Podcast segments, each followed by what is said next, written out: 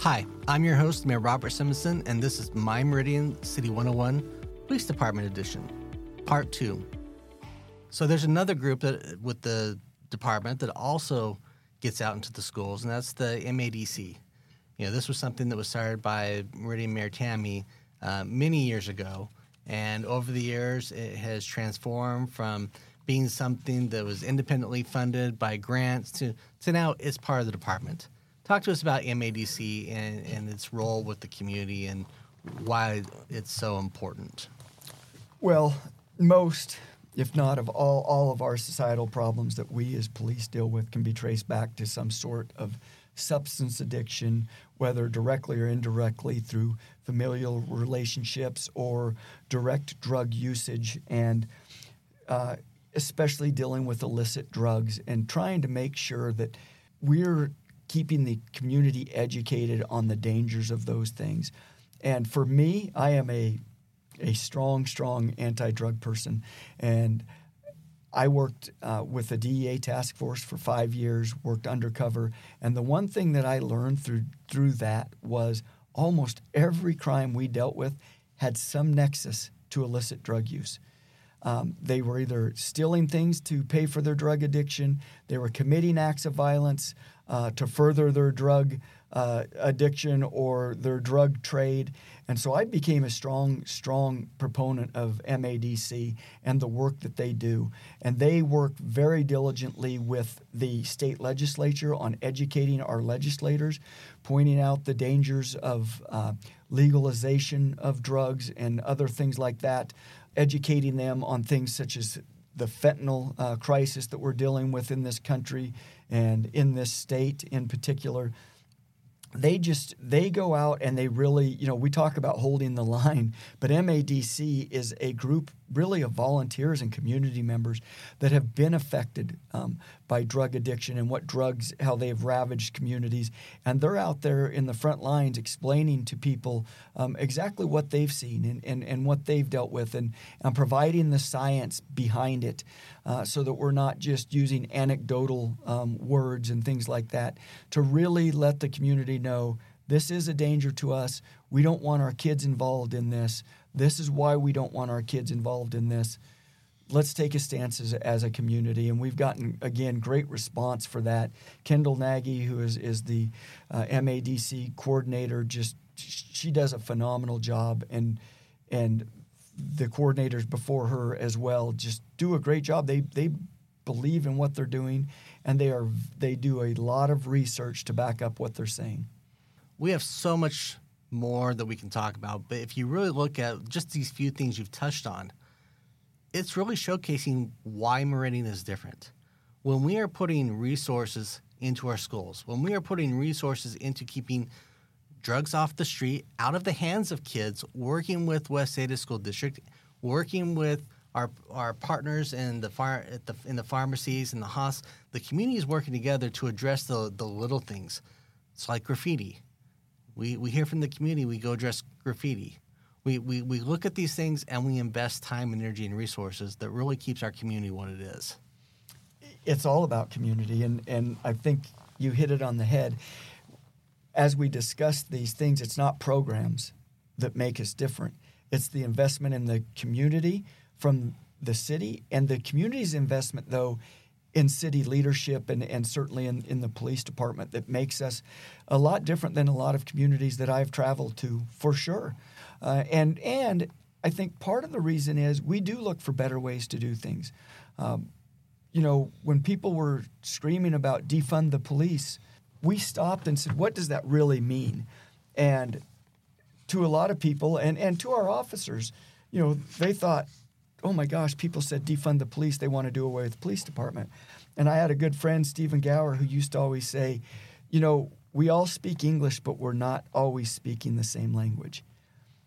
And so I encourage our officers if you hear somebody say defund the police, ask them what they actually mean. Do they mean don't fund a police department? Or do they mean maybe we need to look at dispersing resources differently? Or do they mean the police department needs to do their job a little bit differently. Let's find out what they're asking and then let's have those discussions. One of the things that we've been working really hard with is our crisis intervention team. you know, we understand we're we're dealing with mental health issues on a daily basis um, as police officers. And so we developed our, our crisis intervention team with two specially trained officers, as well as a professionally uh, certified and trained uh, clinician. And that program has done just a phenomenal job for us. And they go out and they handle a lot of these mental health crisis calls. And they're not dressed like your traditional police officer. They don't drive a vehicle like your traditional police officer. And they follow up with that person to make sure that they're getting the resources that they need and to make sure that families know what resources are out there. We're always looking for better ways to deal with non police issues. Because when somebody calls 911, whether we like it or not. And I respect the world out of our other first responders, our firemen, and our paramedics. But when the 911 calls comes out, if it isn't a strictly medical issue or strictly a fire issue, they're sending the police.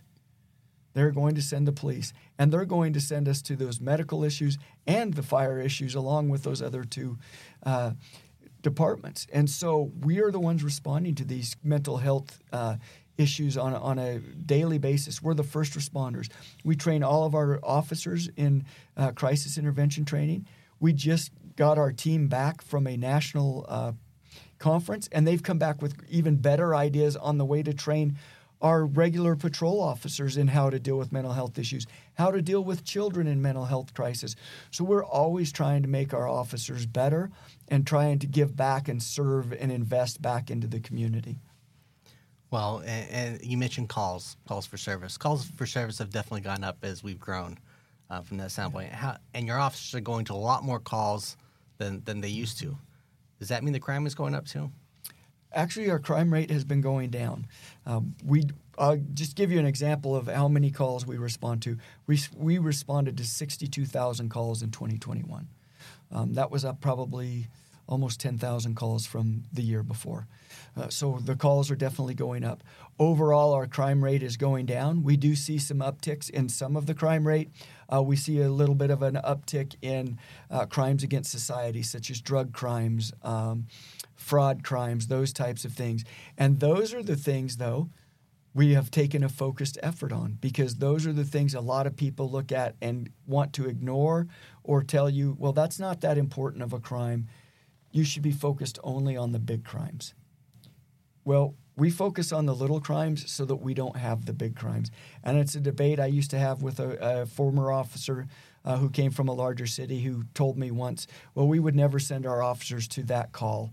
And I pointed out to him, why did you leave that place? And he told me how horrible the quality of life uh, was where he came from and the relationship with the community where he came from. And I pointed out to him that's because as you ignored these little things, then the things that were now a little more important, you started ignoring those and you started ignoring those. And then pretty soon you didn't respond to anything that dealt with the quality of life of your citizens. And I firmly believe we have to respond to those calls uh, to keep the big things uh, from coming here. Um, it's kind of like coaching a football team focus on the little things and the big things. Uh, you know, you you work better as a team and you're going to be successful. And so that's really our focus as a department. Quality of life probably is, is touched more in code enforcement than most any other place. Talk us about code yeah. enforcement. They have a tough job. You know, most of their calls are, are generated by the public. Um, so neighbors calling and saying, you know, my my neighbor doesn't water his lawn and his lawn's nothing but weeds and it's three feet deep. Our code enforcement will go and try to work with that homeowner to get them to clean up their property so that it is presentable to the neighbors. Uh, because we've all probably been there where we look across at your neighbors' uh, junk cars parked in the, the in their yard or in their driveway, and you go, "Man, that's an eyesore." Um, and w- why aren't they taking care of it? And so our code enforcement really does a good job of problem solving and, and working with those people. As a last resort, they can charge a misdemeanor crime for some of those, those things, but that is a very long process before we ever get there. Um, but they're all, you know, like I say, the vast majority of their calls are generated by the public. You know, people put up signs, just want to stick signs wherever they want to put signs on, whether it's on poles, whether it's in the median. Uh, our code enforcement will go out there and they'll remove those signs and they'll get them back to the uh, rightful owner uh, if the rightful owner uh, wants to come and collect those. And they can charge them as well uh, because they do have to have a, a license for those signs to be be put out and to be advertising. So they do a lot of those quality of life issues, but they work very, very closely um, with a lot of different faith organizations and things because sometimes we find out that the person that's struggling taking care of their yard is maybe an elderly person that just can't take care of their yard. Um, they don't have the money to pay for somebody to come and mow the lawn. And, and so we put the word out to um, some of our different service organizations, and they'll come and they'll help that person uh, clean up the yard. And more often than not, what we'll find out as well is the neighbor didn't bother to go and even introduce themselves and find out why they weren't able to take care of their yard. And that's what we're really missing, I think, that, that bothers me in, in today's society. And I'll use this as an example. We had a, a call on a, a, a illegally parked car, or it was, and it was parked in front of the neighbor's house. Had been there for a week or so. And our officers responded and they went to talk to the person who belonged to the car, the neighbor. A neighbor answered the door in a full on leg cast, had broken his leg, couldn't move his vehicle after he'd parked it there. And when the neighbor saw this, uh, the complainant, uh, they were like, oh, he can keep his car in front of my place as long as he wants. All it would have taken was a little knock on the door and say, hey, neighbor, you're parked in front of my house. Could you move your car? And they would have realized the situation that the neighbor was in. But uh, more often than not, people would rather call us and have us have to go deal with that. And that's very, very unfortunate. In a lot of ways, what we're talking about, you guys do a lot of educating the, the public when you are doing traffic enforcement. It's not about just issuing tickets and citations. It's not just about going to someone's house when code enforcement calls, putting a note on the door says, fix this problem right now you're, you're, it's really almost a mindset. I mean, there are certain things that we do. You know, there's if there's graffiti, we're going to address it. Mm-hmm. Um, it's really a mindset and an attitude uh, about trying to get the community to care about the community. Yeah, absolutely. I think you know one of the biggest things that we talk about. The first thing on our three pronged approach, right? We talk about education, prevention, and enforcement education being number one.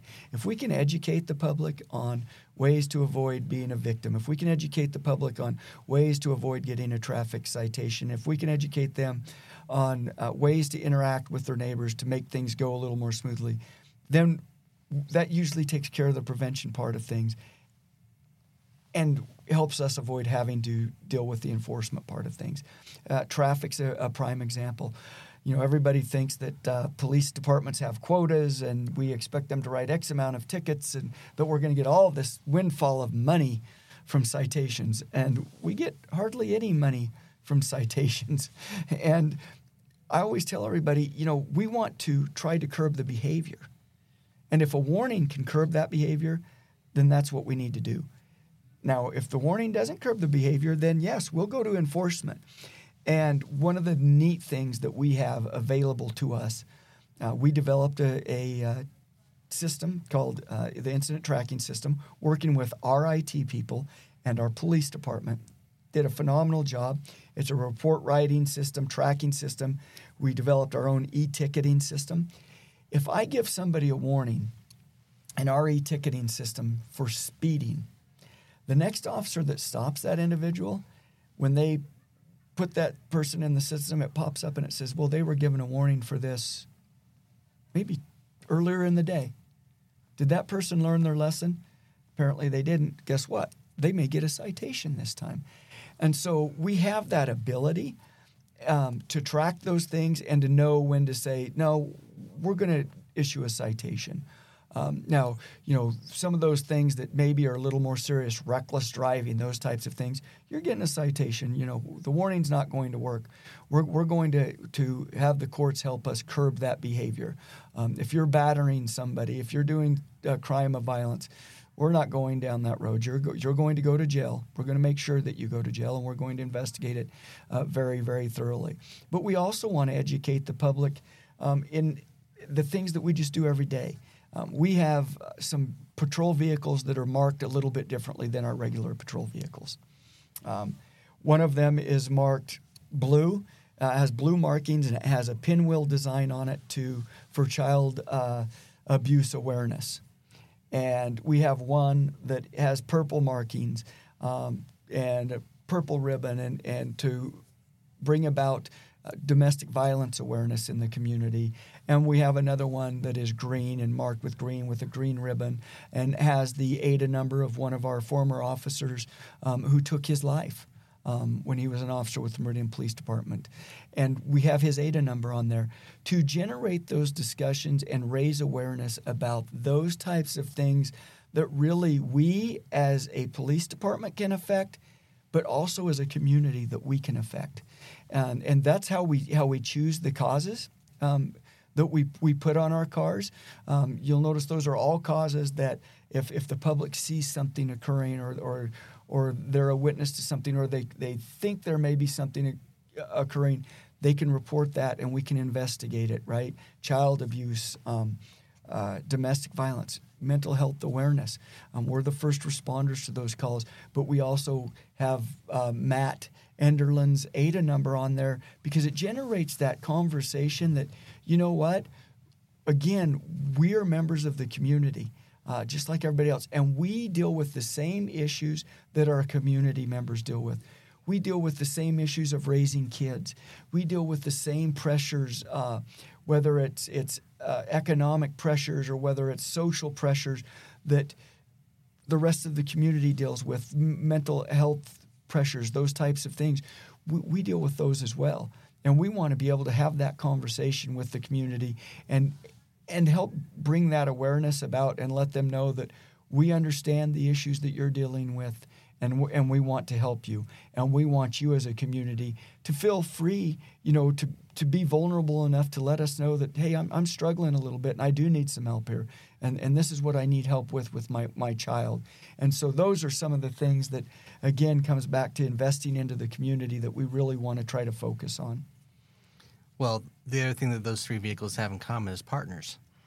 They're they're all they're all part of a partnership that we have with others that help you all do your job that is necessary. You know, we, we talk about you know the community calling in when, when they see issues, whether the whether they're calling in the overgrown weeds on a on a lot or graffiti or suspicious activity.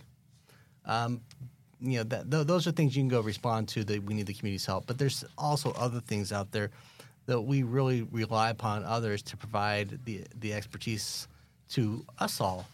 And and that could be Ada County they're a partner. They they they, ha- they provide the jail or it could be nonprofits who may maybe help provide reward money that uh, we aren't able to provide or maybe they do our animal control why don't you talk about uh, some of our partners that are out there and, and what they bring to the Meridian Police Department? Yeah, certainly, and there are a lot of, of partners out there. One, um, when we talk about domestic violence and things, certainly we, we partner with uh, FACES, the uh, you know our, our Family Justice Center here in Ada County. We work very very closely with them uh, on child abuse as well as um, domestic violence and those types of things, and we work with the WCA on de- dealing with domestic violence and, and those types of partnerships. And you mentioned uh, Ada County. We, we work with them, and I'll get into them a, in a little bit more detail. But West Ada is a great partner that, that we work with. West Ada is one of those uh, partners with the SROs that, that we have a very, very strong relationship with, and that they, they work with us on. Um, you know what do they want out of our SROs, and we educate them on what can our SROs actually do. Um, our SO, SROs are there to enforce criminal behavior, not to enforce enforce school rules. And so, you know, we had to educate the schools on some of that. You know, we're not going to deal with a child who's being too loud in class. Uh, th- that's your job as a school district. So we work very closely with them. Uh, we work uh, with the uh, TIPS program, and, and they provide volunteers that um, they, they will send a volunteer out. Maybe somebody has had a, a family member who's committed suicide or um, has maybe just died of natural causes, and we bring a tri- TIPS volunteer out to sit with them and and uh, just to be with them to walk them through the process and what that looks like. And TIP is trauma intervention program, yes, right? Yeah, trauma intervention programs. And they they use our facility for training their volunteers and those things. And so we work very very closely with them as well as with Crime Stoppers, who puts out criminal tips and and gets in, uh, information and in, intel for us and, and sends us that information. And the Idaho Humane Society that you mentioned, they handle, handle our animal control uh, program and and that uh, that contract, and they do a, do a, a, very good job. And we're always working with them to improve. Uh, that as well through training and different things. We're currently uh, re- rewriting our uh, animal control codes uh, with the help of the Idaho Humane Society. Always looking for those partnerships. Uh, one of the newest ones that is coming up when we talk about working with Ada County, we're working with Ada County Juvenile Court Services to uh, work on a grant program to put a Ada County Resource Center in place. And what that resource center looks like is we know that if we can keep kids out of the criminal justice program early on, they're more likely they are to be successful. The minute a, a young child or a teenager gets into the criminal justice program, the more likely they are to recidivate and be back in that program.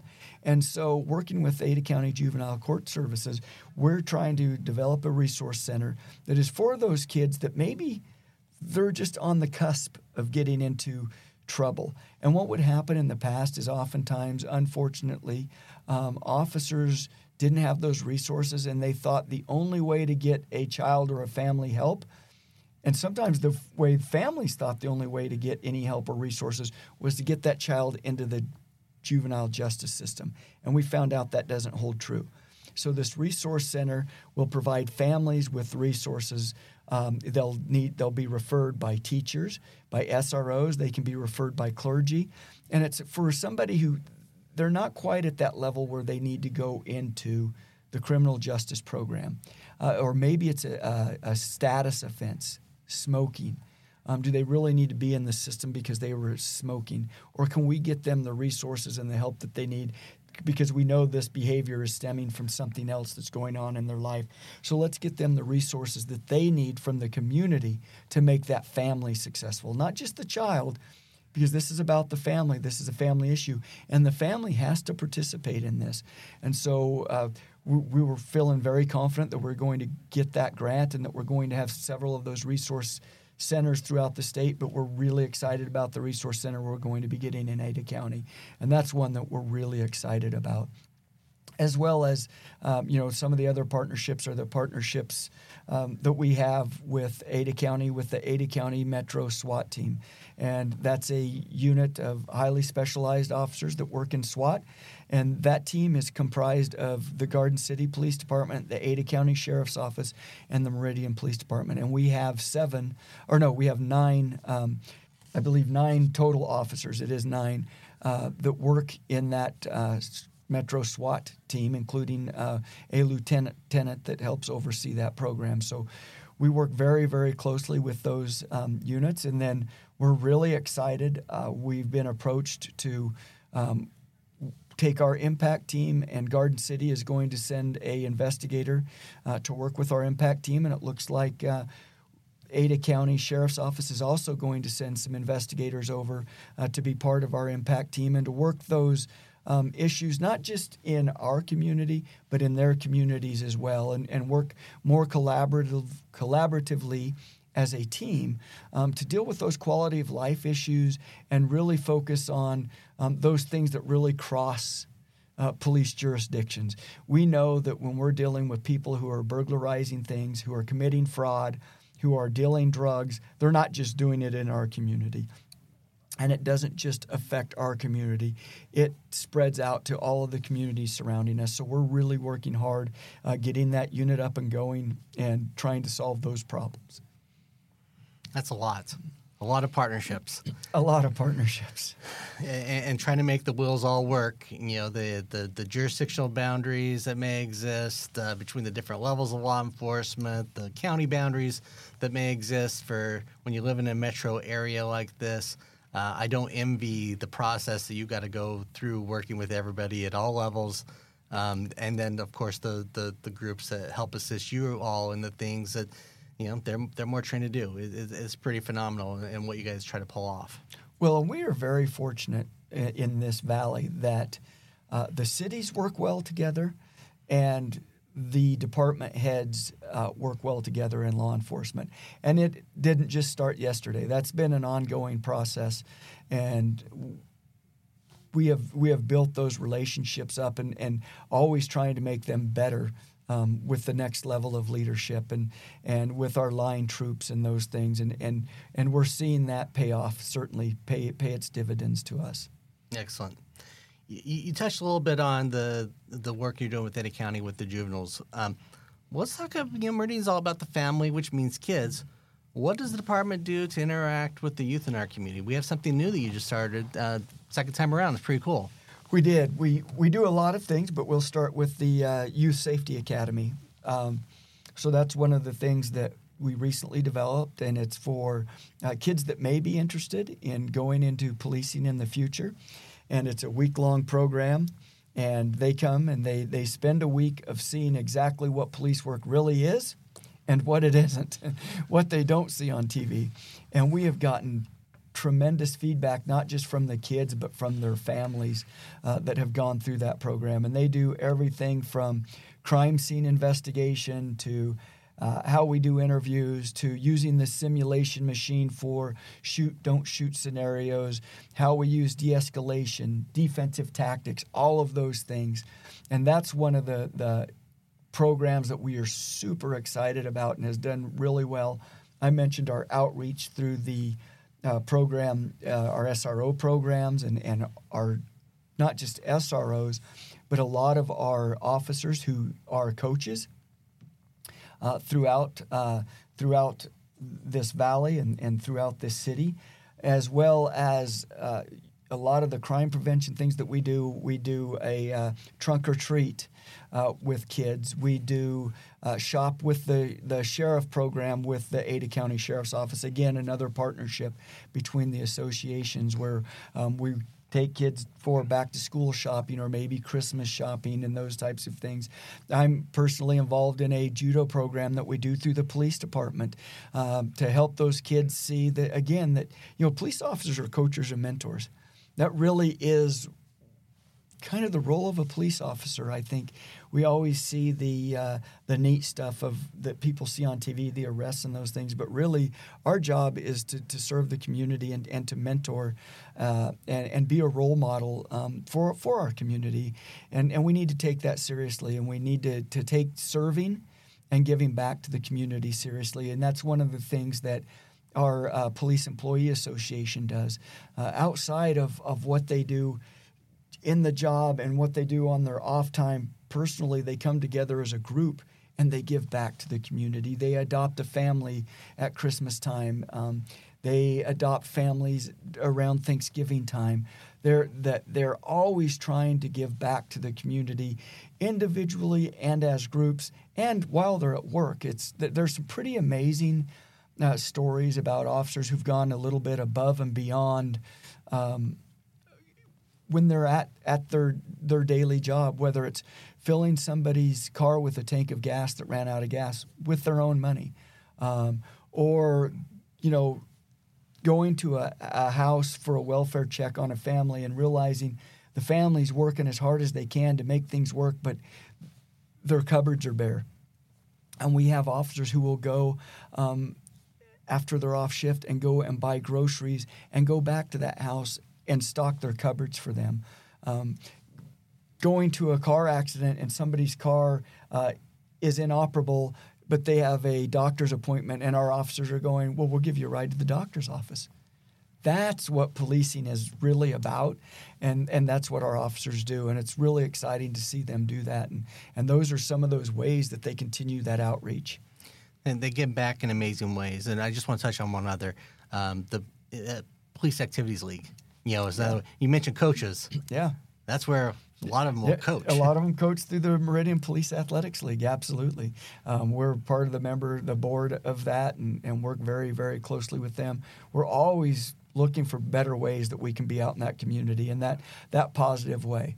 Um, you know, and, and that's one of the things, you know, we have a job to do, and we want to make sure that the first time a, a child sees us, it isn't when uh, mom and dad have made a mistake and maybe they're going to jail and and you know we want to make sure that they've had those positive interactions prior. And we make sure that our officers um, sit down and, and explain to that child you know why we're there.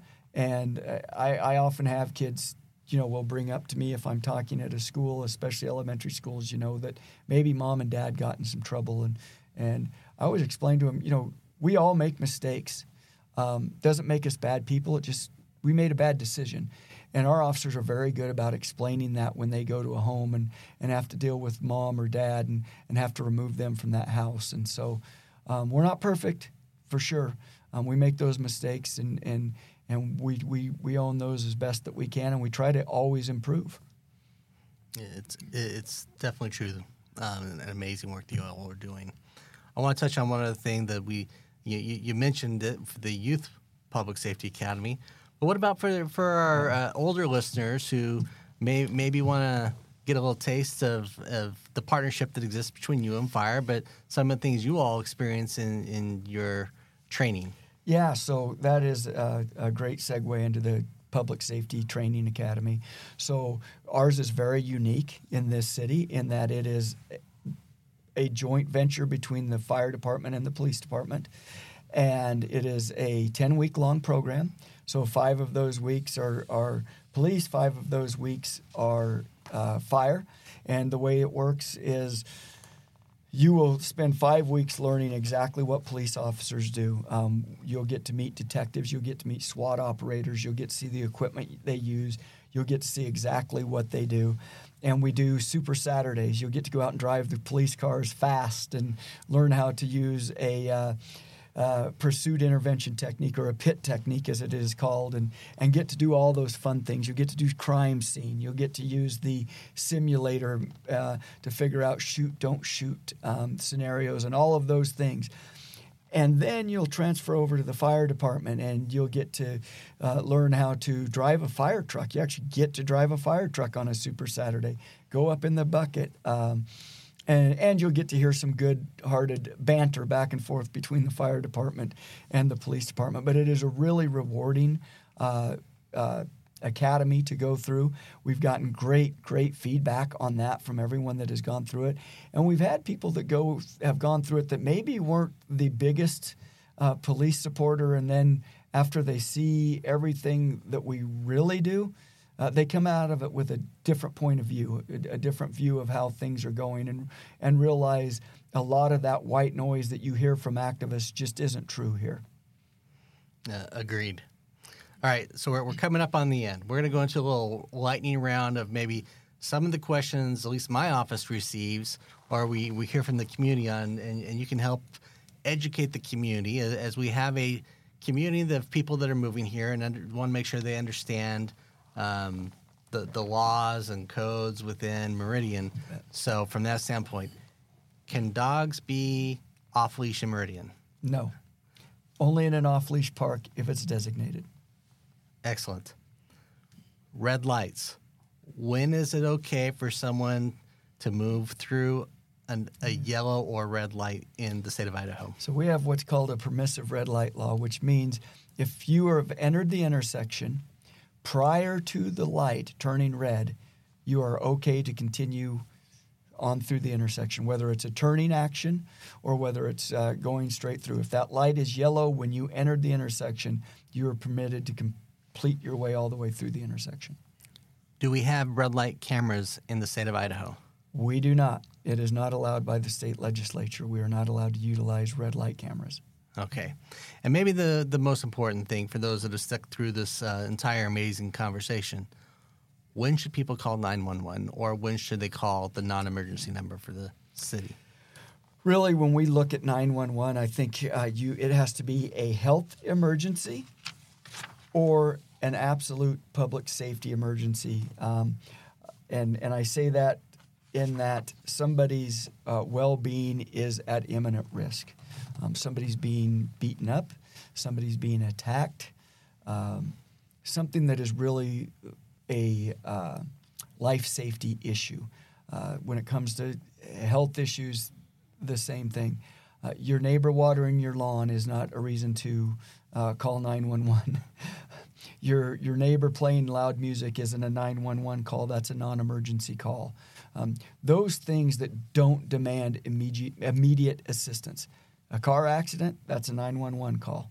Um, a you bumped into uh, somebody's bumper in the parking lot, not a 911 call. Actually, not even a reportable crime. Interesting. Well, ho- hopefully they can take that information to heart and apply it. And uh, because uh, you know the people that take those 911 calls at dispatch, they got a tough job, and they're getting a lot of calls. And they're trying to adequately deploy, help deploy resources where they're needed the most at that exact moment. 911 operators are uh, some of the most unsung heroes for sure. And that, that is one thing I would like to plug that our department does as well through our uh, our uh, critical incident stress management team um, after something serious, whether it's uh, we've gone on a, a, death of a child or um, something, you know, uh, officers involved in a shooting, um, child abuse, something like that. We, we set up our team sets up a, a what's called a critical incident stress debrief where officers normally it was just officers would go in and they would get to express their feelings and what was bothering them. But what our team has done, which I think is really uh, neat and needed long before now, is they have started inviting the uh, 911 operators or the dispatchers that have taken those calls because we didn't realize how these types of calls are affecting them and without them getting closure with what has occurred.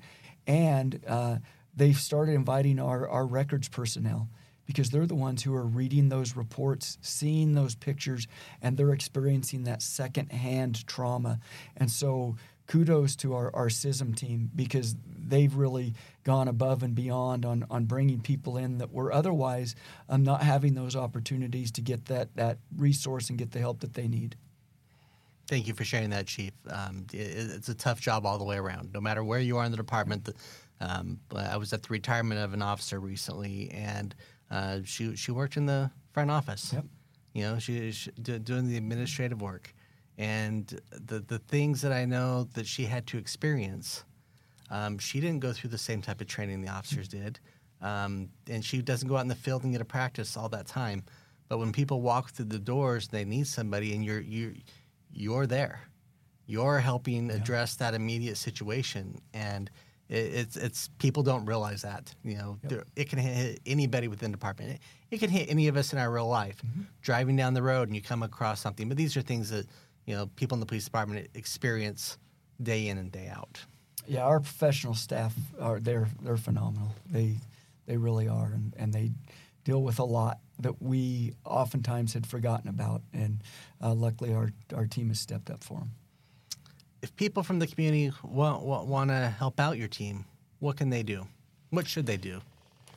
Well, I'll tell you the biggest one is a thank you. Uh, you can't believe how far that goes. Is just a pat on the back and say, "Thank you. We appreciate what you do. We we know you have a tough job." I will say we we work in such a phenomenal community that um, I, I, hear stories so often, and I've experienced them uh, where I'm in uniform and somebody has paid for my cup of coffee or um, they've paid for my my lunch, and you just don't see that other places. And we hear that from officers that come from other other um, law enforcement agencies, and I remind them that's there's a reason behind that, and you cherish that and you take care of that because the way we serve the community is why those things happen. And but I'll tell you, you don't have to spend a dime. A thank you goes a long, long way. Officers laugh sometimes. They say, "Man, I get." people wave at me here and they use all their fingers and they appreciate that. And, and it's funny, we laugh about that here because it's so common, but it's true. I've been places where they don't treat you that way. And, and just the mere fact that you that's your profession you're treated differently. Um, and i've experienced it where you know people find out you're a police officer and all of a sudden um, this real nice conversation you were having with them changes pretty quickly because of what they've experienced elsewhere. And that's one of the things we explain to our officers. Don't bring your experiences from where you came from here that are negative. Same thing with the public. Um, don't bring those negative experiences here. We, we don't police that way here. Let us prove it to you. And, and I know you've been present when we've had some of those conversations with um, some friends of ours from the NAACP about how they were like, wow, you guys do it right here. You're really so friendly.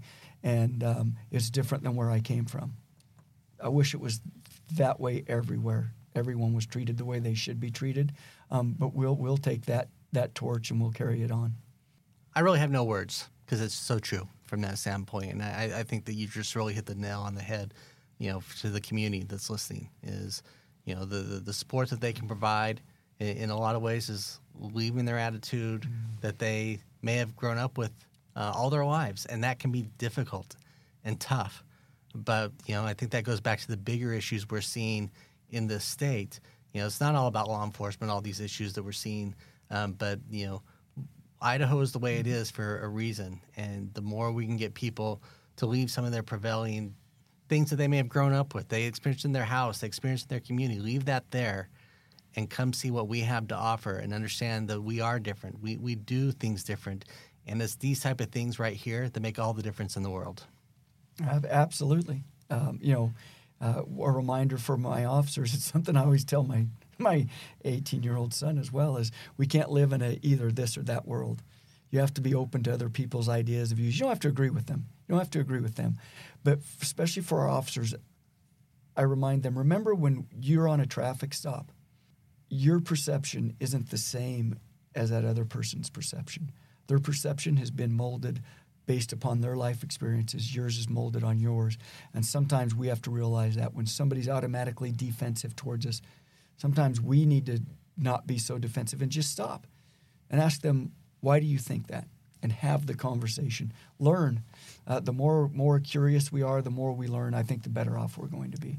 Chief, we could go on for hours, you and I. I, I know we, we've, we've talked about these things in my office um, several different times in different ways and out into the community. And um, I just want to say thank you for the work that you're doing. Thank you for first for sharing today about the, the Meridian Police Department with the community you know, this is is a 101, but I think they got a, a, a much deeper perspective on not just the nuts and bolts of the department, but philosophies and, and a, a, lot of a lot of that from your experiences and how you bring that in into the department and what that means. So thank you for giving me a lot of time, giving us over that overview of the department and for and for what you do. And I want to say thank you to the Meridian Library for the use of Unbound Recording Studio here in downtown Meridian. Thank you to the listeners for tuning in. I'll catch you next time on My Meridian.